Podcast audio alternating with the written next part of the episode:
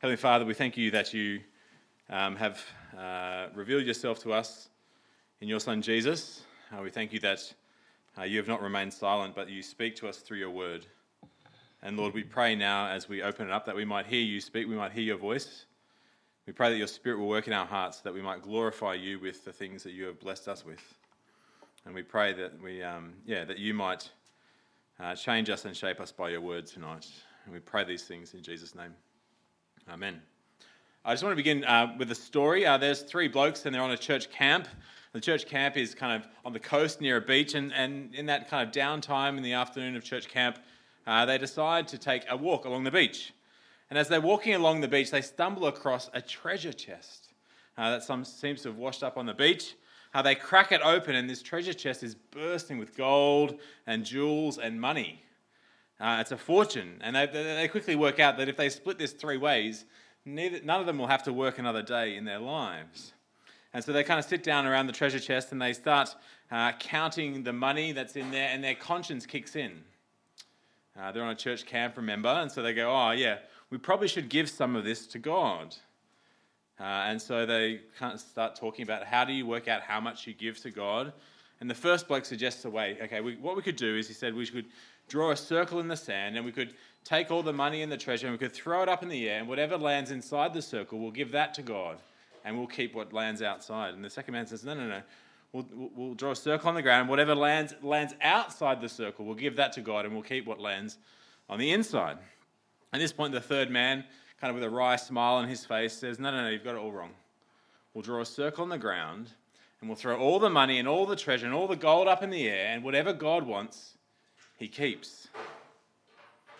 Well, some of you haven't quite got that. That's all right. You'll work it out later.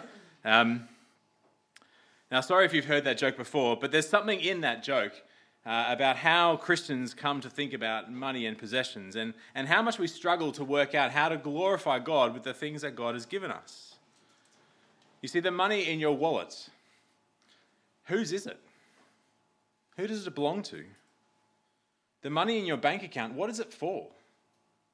What is its purpose? The money you choose to spend, to save, to give, how do you work out how much? How do you work out what to spend it on, what to save it for, or who to give it to?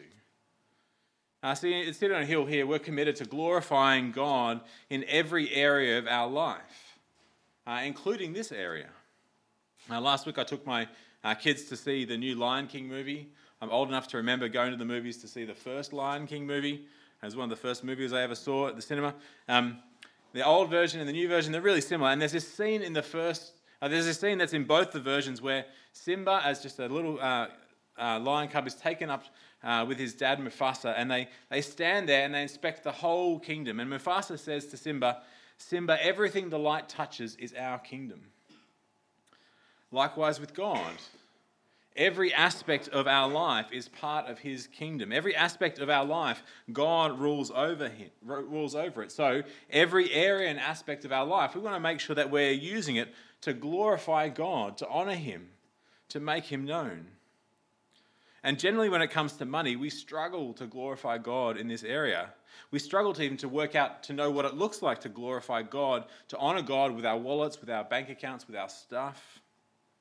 I think we struggle to work this out because of two things. I think there's, there's, there's two competing uh, voices and opinions when it comes to Christians and money uh, that are loud and they're confusing. Uh, on one spectrum, there's people who have an overly positive view of money. Uh, one pastor of a church in the same suburb that I grew up in, he wrote a book, and the book was titled, You Need More Money. Uh, and in the book, he promised that if you, he promised this in the book. He said, if you look beyond yourself, if you live according to the principles of God and see his blessing on your life, you'll become a money magnet. Uh, an overly positive view of money. And there's plenty of books and there's plenty of churches that will teach us pretty much the same thing. We're told that it's God's will to make us rich. We just simply need to have enough faith to believe in God's abundant financial plan for our lives. And we're told to sow a seed, usually by giving them money, uh, sow a seed so that we might reap an abundant financial blessing from God. We're told to name it and claim it. We're told to speak out our financial dreams in order to take hold of them. And we're told that wealth and money and possessions and having lots of it it's a sign of God's blessing. It's a sign of God's blessing for the faithful person. And so, in a sense, our bank accounts or the size of our house, they could be something of a barometer of our spirituality, of our faithfulness. This overly positive view about money, is that right? Is that what the Bible teaches? That's one end of the spectrum, but there's another end of the spectrum an overly negative view of money and possessions. And down this end of the spectrum, some people will say that the idea of a wealthy Christian, well, that's an oxymoron, a contradiction in terms. They say that Christians should be poor. After all, that's how Jesus lived. And so you have people like St. Francis of Assisi who once prayed, uh, he prayed this. He said, Grant me the treasures, treasures, grant me the treasure of sublime poverty. Permit the distinctive sign of our order to be that it does not possess anything of its own beneath the sun. For the glory of your name, and that it, it have no other patrimony, which is kind of an inheritance, has no other inheritance than begging. You see, Francis and his fellow monks and many other Christians over the centuries, they, they had the view of money that it contaminates our relationship with God. And the only way that we can truly know God and the only way we can be really in a relationship with God and the only way that we can gain salvation is to rid ourselves of all our money and all our possessions. It was as though poverty was the path to eternity. And so they treat money as if it's an evil in and of itself. It's corrupting, it's deceiving, it's dangerous. But is that right? Is that overly negative view of money right? Are either of them right? How do we glorify God with our money and our possessions? Is it by seeking riches or is it by embracing poverty or is it something else altogether? Well, what we're going to do over the next four weeks is we're going to build up this picture. We're going to spend four weeks working our way through the Bible to answer the question how do we glorify God with our money and our possessions? Uh, and it's really important for us to put the time into this for a number of reasons. And it's really important for us to put the time into this because this is something that God actually cares deeply about. This actually matters to God. He, he actually cares about what we do with the things that He has given us. You see, the Bible has a lot to say about money and possessions. Jesus actually, Jesus warns people about greed more than he does about sexual immorality or anything else, really. It's important to God and it should be important to us too. The second reason why we need to have a good look at this is because it's a massive blind spot for many of us. I mean, almost none of us think that greed is our problem. Uh, an old pastor once told me that when he, uh, on his retirement, he said that people had come to him and confessed almost every sin under the sun. They'd come to their pastor and people had confessed lust and adultery and theft and violence and pride. Some people had, like he had one time where someone even confessed to a murder. But in his whole ministry, spanning many decades, no one had ever come to him and confessed their greed. No one had ever come and said that they struggled to be generous with the things that God has given them. See, greed is something that hides itself from the victim. And the reason it hides itself is because uh, what we do with our money can seem so relative. You know, the problem is that there's, see, there's always someone who's richer than you are. And so greed is their problem, not your problem there's always something else that you kind of feel like you need. There's always a little bit more money that you could have, and then your life would be that much more secure. And it's also incremental and incidental, and it's also relative. And so we don't realize when we are actually gripped by greed. We could be in the grip of greed and we can't see it.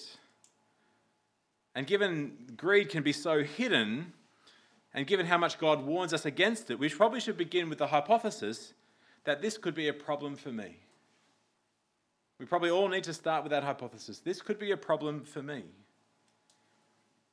So, uh, given we generally struggle in this area, given uh, there's two very vocal ends of the spectrum, given that God has a lot to say from it in the Bible, and given we often don't think it's our problem, it's going to take us some time to do this, to do to answer this question: How do we glorify God with our money and our possessions? And so we're going to spend four weeks to build up the picture, and it's kind of like building a house. Houses are important. You don't, you don't want to live in a house that took two days to build, particularly here in Wellington. You, with earthquakes and wind, you want to live in a house that is well built. If it's going to last, it needs to be built properly. It needs foundations, it needs walls, it needs all sorts of things that take time. And so, to answer this question, it's going to take us some time if we want to answer it properly. Uh, and this is the absolute last thing I want to say before we dive into the uh, Genesis chapter 1. Uh, I promise next week we'll get to the Bible much quicker than this.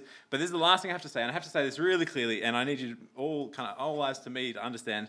Uh, the point of this series is not to increase the giving here at Night Church or at City on a Hill. That is not the point.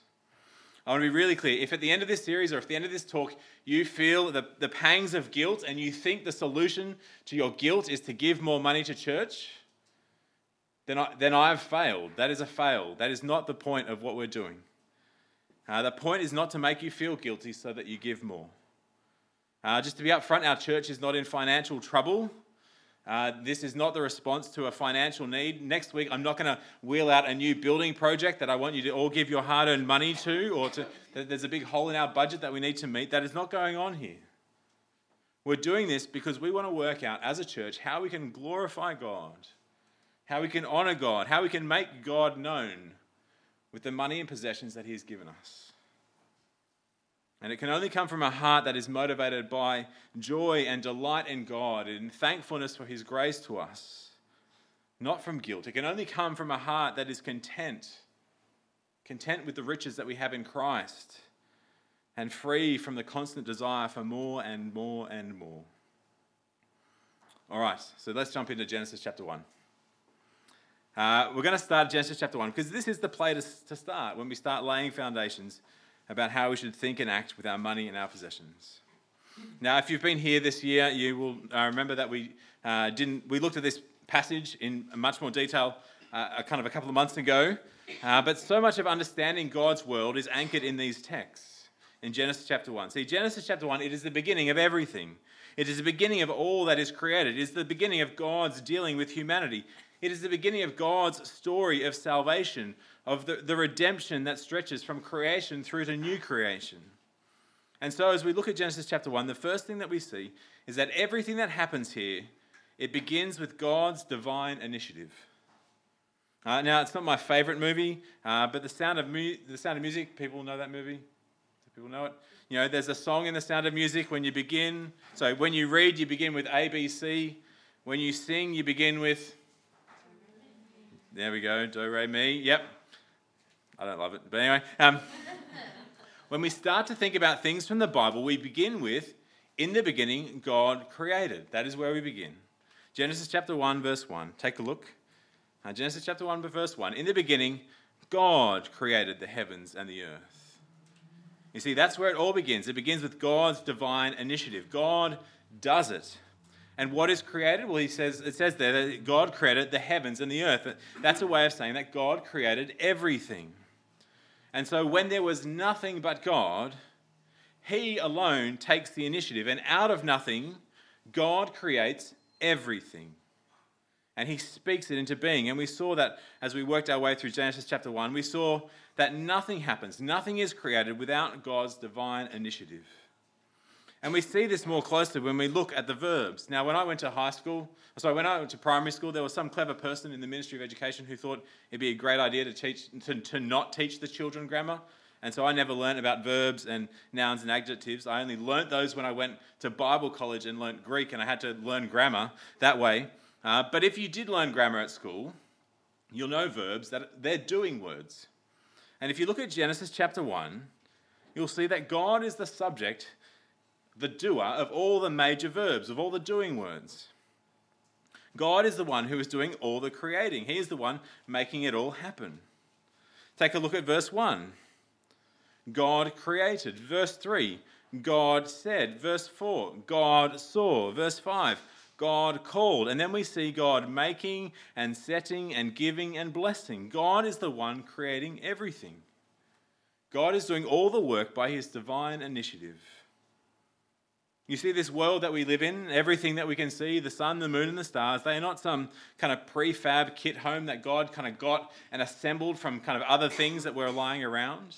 God's not inspired by the latest thing that he saw on the block, and so he's going to go out and do the, this, this makeover. God's not fashioning the world and everything in it out of other stuff that was just lying around. No, it all begins by God's divine initiative. God does it all. And the next thing we notice here in Genesis chapter 1 is we notice how he does it. And how does he do it? Well, he does it by purposefully bringing order to everything. It's all purposely ordered. In verse 2, we see there's a world that is formless and empty and dark and watery. And in the rest of the chapter, we see God taking that which He has made and giving it form.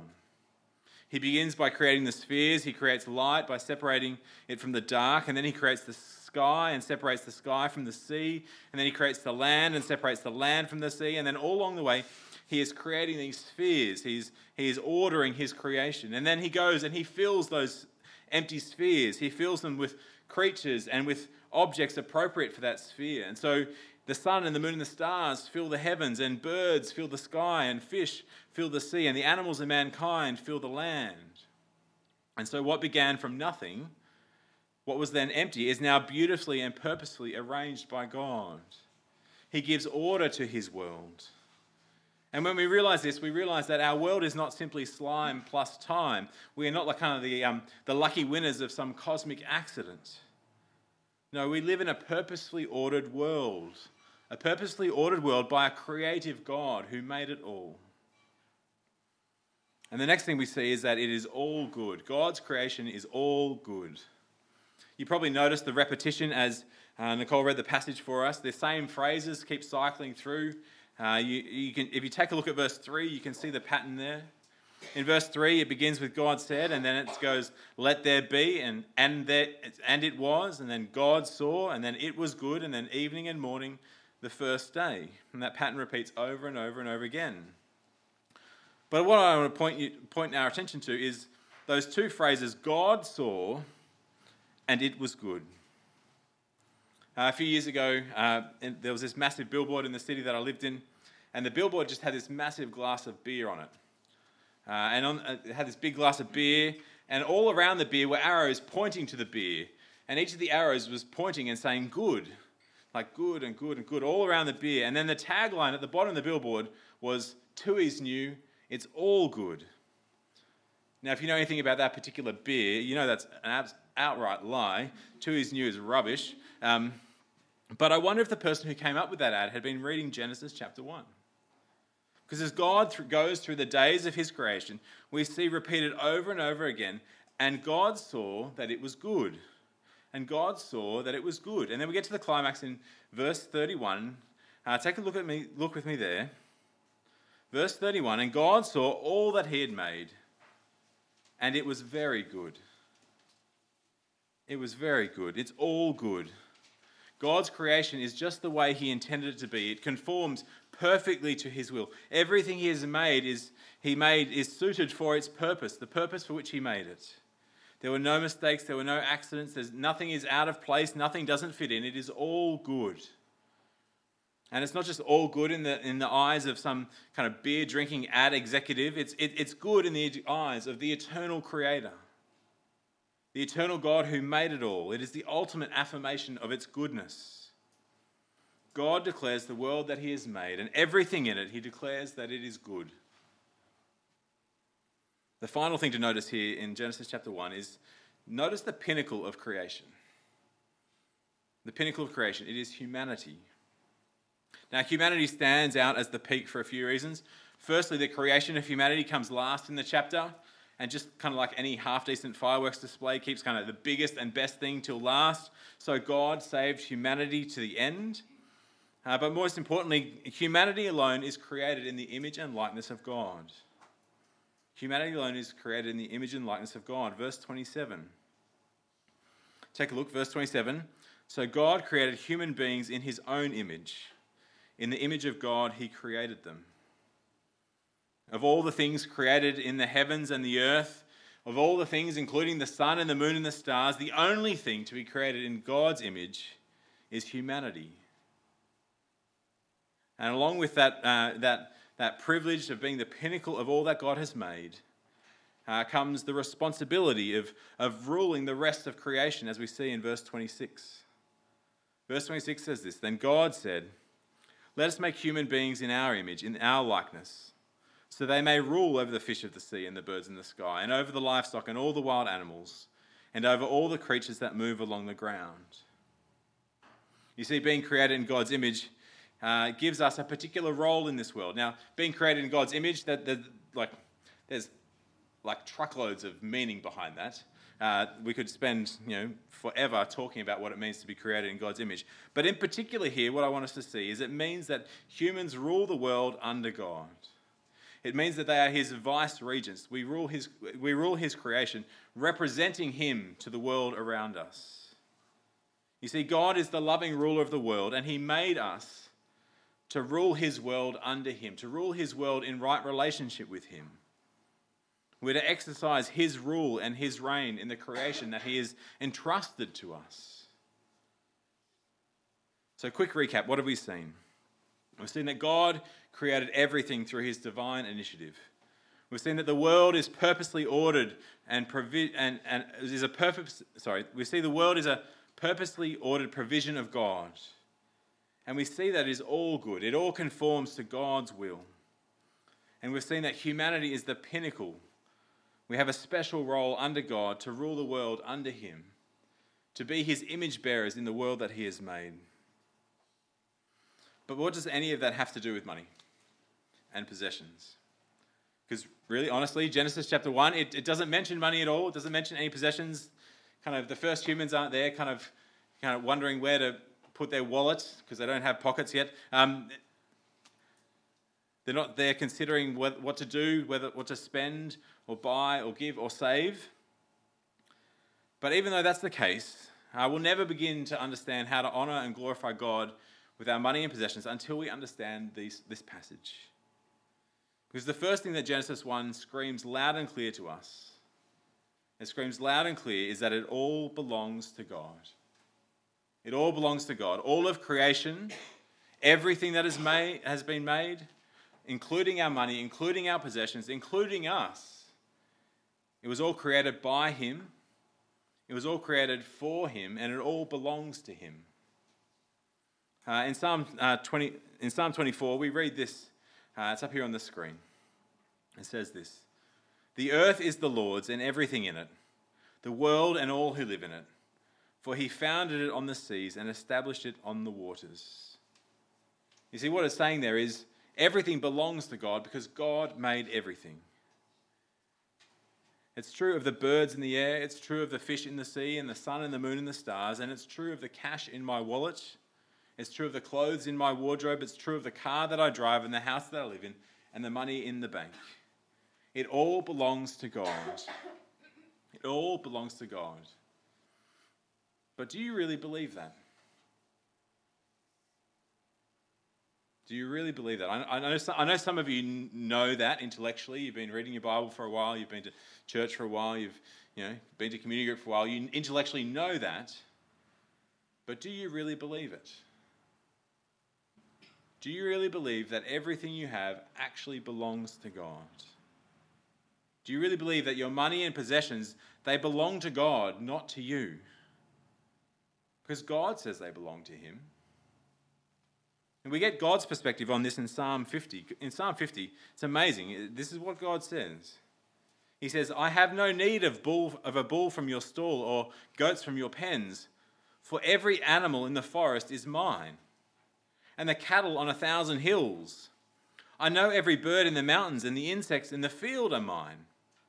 If I were hungry, I would not tell you, for the world is mine and all that is in it. The world and everything in it belongs to God. It all belongs to His. It's all His anyway. And yet, as God's image bearers in the world, God graciously entrusts His creation to us. He shares His creation with us. He shares with us in the form of money and possessions. They are entrusted to us from God. God graciously entrusts this to humanity. We didn't earn it, we didn't deserve it. It was all graciously gifted to us from God's hand.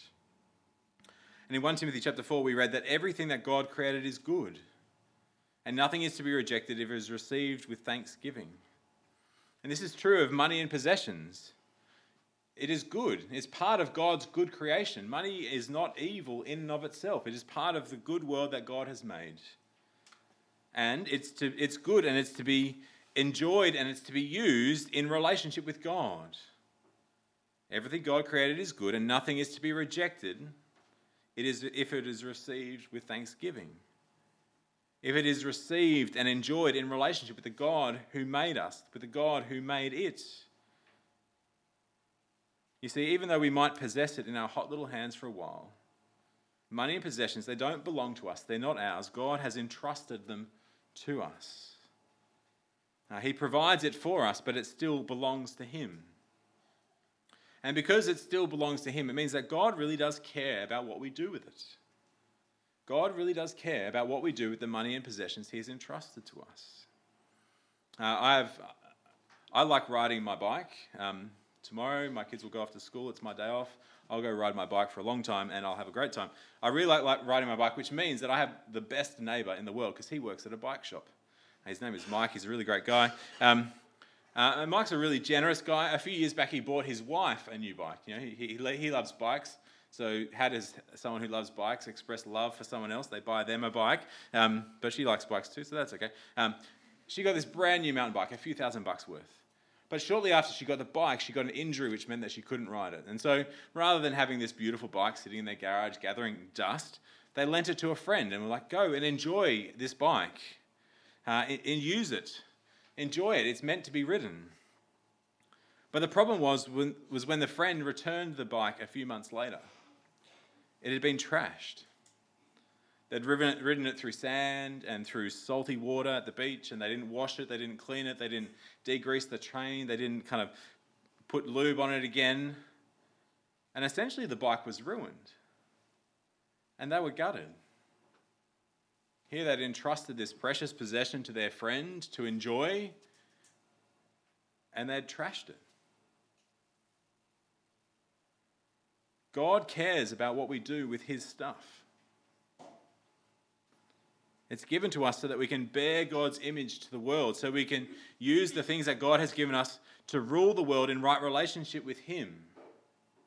And when we realize it belongs to Him, it's got to change how we think about what we do with our money and our possessions. If God has graciously entrusted it to us, surely that's got to make us humble.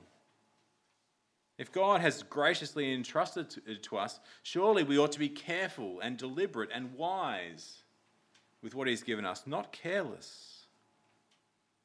If God cares about what we do with the things He has given us, then surely we ought to listen to His word, follow His lead, and, and how we use and spend and give the money that He has entrusted to us. And not just follow the, the, the, dreams and hopes of the world around us or the, the things that catch our eye or the things that make our heart flutter but listen to what God has to say about how we should use it. Because Genesis chapter 1 teaches us that our money, it is God's. It has come from his hand as a good and gracious gift. And he has given it to us so that we might bear his image in the world. So we need to be thankful. And we need to be humble. And we need to be careful and wise as we use it, as we live as God's image bearers in the world. And the last thing I want to point out from Genesis chapter 1 is uh, our money and our possessions, they are part of the created world, which means that they are not God. It might seem obvious, they're not God, but they're, they're not to be worshipped. Now, Genesis chapter 1 is super clear that God alone is the creator. God is the, alone is the one who made everything. Everything you can see and touch and taste and smell and hear, God created it all. Which means that God alone is to be worshipped.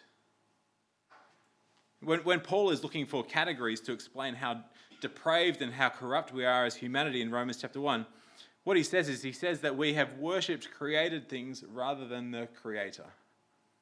You see, there is no greater offense to God than to bow down and worship something which he has made instead of worshipping him, the God who made it. And the Bible has a special word for this sort of worship of created things. It's called idolatry. It's called idolatry. We live in a world where money is the idol. We live in a world where money and possessions are served and worshipped as gods. We live in a world where people daily sacrifice their time and their energy and their relationships in devotion to this God of money and wealth and possessions. But as people here who know the Creator, who know the God who made it, then we no longer worship created things, but we worship the God who has graciously entrusted this world to us. This world and the things in it, it is good, but it is not God. Right, so what does all this mean for us today? Well, I think the response that we ought to have might be different for different one, different of us here. Some of us might need to respond to God's word tonight by repenting, by turning back to God and asking for forgiveness, because maybe we've realized tonight that we've been putting our trust in created things. We've been worshipping goods as gods. We might need to repent of our love of money and possessions more than that we love those things more than we love the God who made us. Some of us will need to repent and turn back to God. One thing that all of us will need to do is we all need to stop and give thanks. We need to give thanks to the God who has graciously given us every good thing. And some of us will need to take a reality check. Maybe tonight has been eye opening for you to realize that everything you have actually belongs to God. The money in your pocket, the place that you live, the car that you drive, the clothes on your back, even the oxygen of the next breath that you take. It all belongs to God. And so, whatever we own or earn, we have it not because we deserve it, but because God graciously entrusts it to us as the Creator God. And so, He cares how we use it. He cares how we use it. He cares. He doesn't want us to worship it. He doesn't want us to serve it. He doesn't want it to be our ultimate goal. He doesn't want it to be wasted but He wants us to use it for His sake and for His glory as we live as His people in His world. And to do that, we're going to need His help. So why don't you pray with me?